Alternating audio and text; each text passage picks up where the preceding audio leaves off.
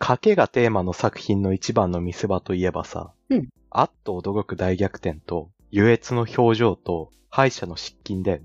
そうなの失禁って見せ場かな ジョボジョボジョボジョボってなってるのを見て、大上がりしちゃうじゃん。駆け引きはどうしたの まあ、駆け引きはまあ、まあそこも面白いけど、やっぱ、あーまあでも駆け引きのない賭けっていうのもあるからな確かに。やっぱそういうことをさ、我々もしていきたいけどさ、失禁を 失禁をさせたいし、まあでもするのも面白そうだな。ああ、まあそういうね、倫理観の綱渡りみたいなスリルはあるよね。でもさ、そういうタイミングで一個問題があると思ったんだよね。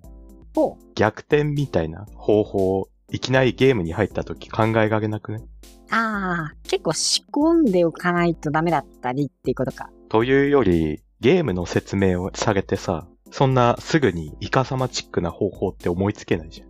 まあそらそうよね。だからまあ、先にこんな平和な時に考えておいた方がいいんじゃないでも何のゲームとか、そういうのも決まってないよね。まあだから、ゲーム一般にできる裏を書く方法みたいな。まあでも、代表例というか、うん。まあ一番簡単なものでは、グラフを貼るっていうのは、グラフを貼るどんなゲームでも大体できるものなんじゃないあ、ブラフね。そうそうそう。びっくりした。なんか、情報番組みたいにグラフを貼ってイカサマすんのかって。情報番組のグラフがイカサマだっていうことを断定するのはどうかと思うけど。っていうか、そもそもブラフっていうものをゲームに組み込んでるゲームっていっぱいあるもん。うんうんうん。それってちょっと、運任せすぎ。そうか。運の要素を排除していくっていうこと。だってそんな適当にやってたらさ、失禁したくないタイミングで失禁しちゃったり、失禁したいタイミングで失禁できなかったりしちゃうわけじゃん。失禁したいタイミングで失禁できないのは、多分気持ち悪いな。やっぱ、運の要素はできるだけ排除した方がいいと思うんだよ。よくあるのといえば、手札を使うタイプのゲームだったら、手札を盗み見るみたいなのあるじゃん。ああ。運が排除されるっていうのはそんな感じで。でも手札を盗み見たところでどうなるのっていうところもあるからな。ものによっては。まあね、じゃあ、どんなゲームで考えるかっていうのを決めた方がいいのかなああまあ、いろんなゲームに使えるって言ったけど、ある程度のゲーム自体の方向性は決めといてもいいかも。要は、このタイプのゲームだったらこれっていう風に使っていけるわけだから。うんうん。じゃあ手札を使うゲームで一回考えてみるか。ポーカーチックな。でも裏ってさ結局表以外のことを裏というんであればもう相手の想定してない行為であれば何でも裏になるんじゃない想定していない行為。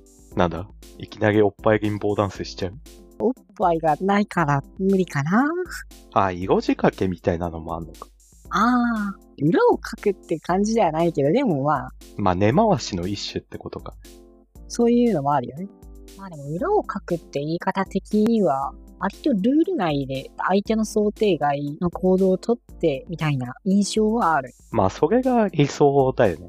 やっぱそっちの方がさ、見ている側ももしかしたら失禁させられるかもしれないし。まあまずは勝とうよまあでもな、勝つ方法ってだってもう、Google によってセンサー万別だから。ある程度の、まあでもある程度の共通点はあるか。ボードゲームとかもさ、勝ち方によってジャンル分けってできるじゃん。ああまあ札を全部捨てるとかね勝利点を最も多く集めるとか。うんうん点数の話だったら、うーん、点数ちょごまかす。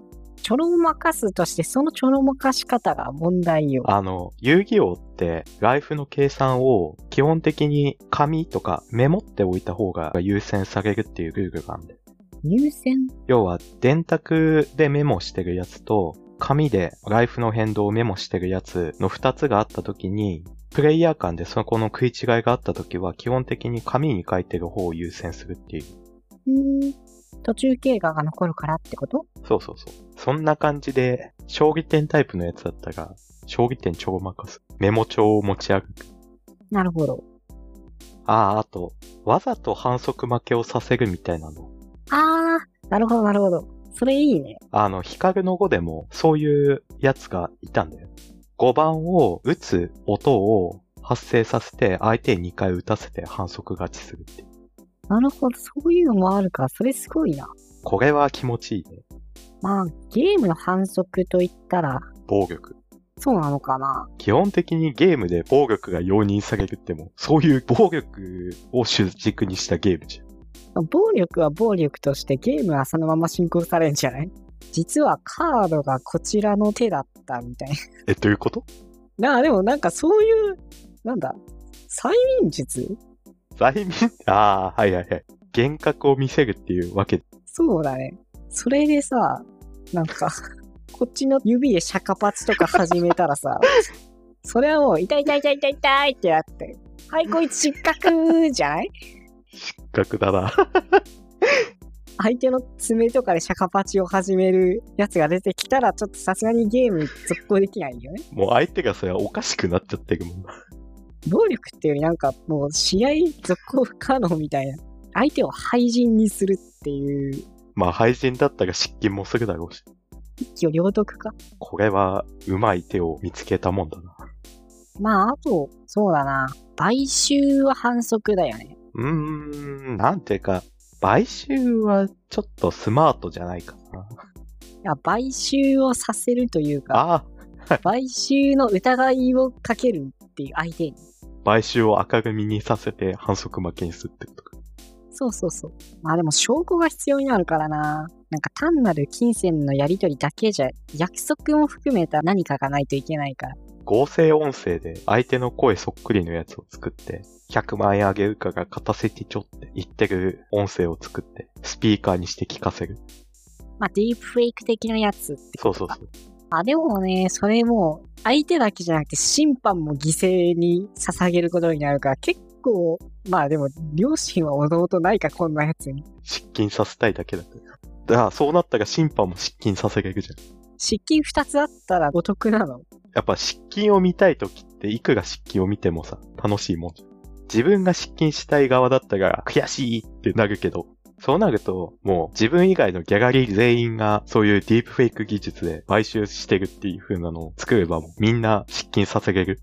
失禁させたいだけだったら、もうなんか、そういう薬使えばいいんじゃないか。もいやー、それは、なんていうか、やっぱもう不可抗力による失禁っていうのが一番いいわけ。う、あ不可抗力って言い方だったら、薬物ありになっちゃう。それは、なんていうか、専門外だな、こっちの。専門だったのかよ。要はヘロイン打っちまえばどんな敵だってもう何にもできなくなるじゃん。あ、でもヘロインは高価だから、バイアグラとか仕込んどきゃいいんじゃない発情させるってこと気が気じゃないでしょ。こんなに興奮する試合は初めてだってなっちゃうから。ゴールデンカムイの学校鍋の会みたいな風になっちゃうんじゃん。多分そのノリについていけないだろうから。こっちはバイアグが飲んでないから。じゃあこっちもバイアグラ飲むってこといや、それはもう大相撲大会が勃発するだけじゃん。 まあでも失禁ではなく絶頂を見ることになってしまう。まあでもやっぱゲームの前提としてね、まず知ってることっていうのはみんなそこは整えてくるわけだから。まあそこで戦おうとしたが、もう初心者狩りしかできない。ああ、そうだな。あとはまあ相手にルールを勘違いさせるっていうのもあるか。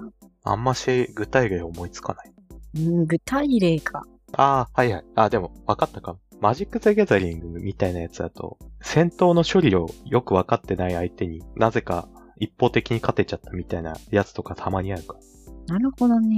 でもやっぱこれも、 初心者影しかできないんじゃないまあでも、今の前提の話だと、その場でルールを教えられてっていうパターンとかになるわけだから、自分も勘違いしてるふりしていれば、相手も勘違いしてくれたりするんじゃないああ、わざと自分が間違ったやり方でゲーム続けていけば、相手もそれに合わせてくれるか。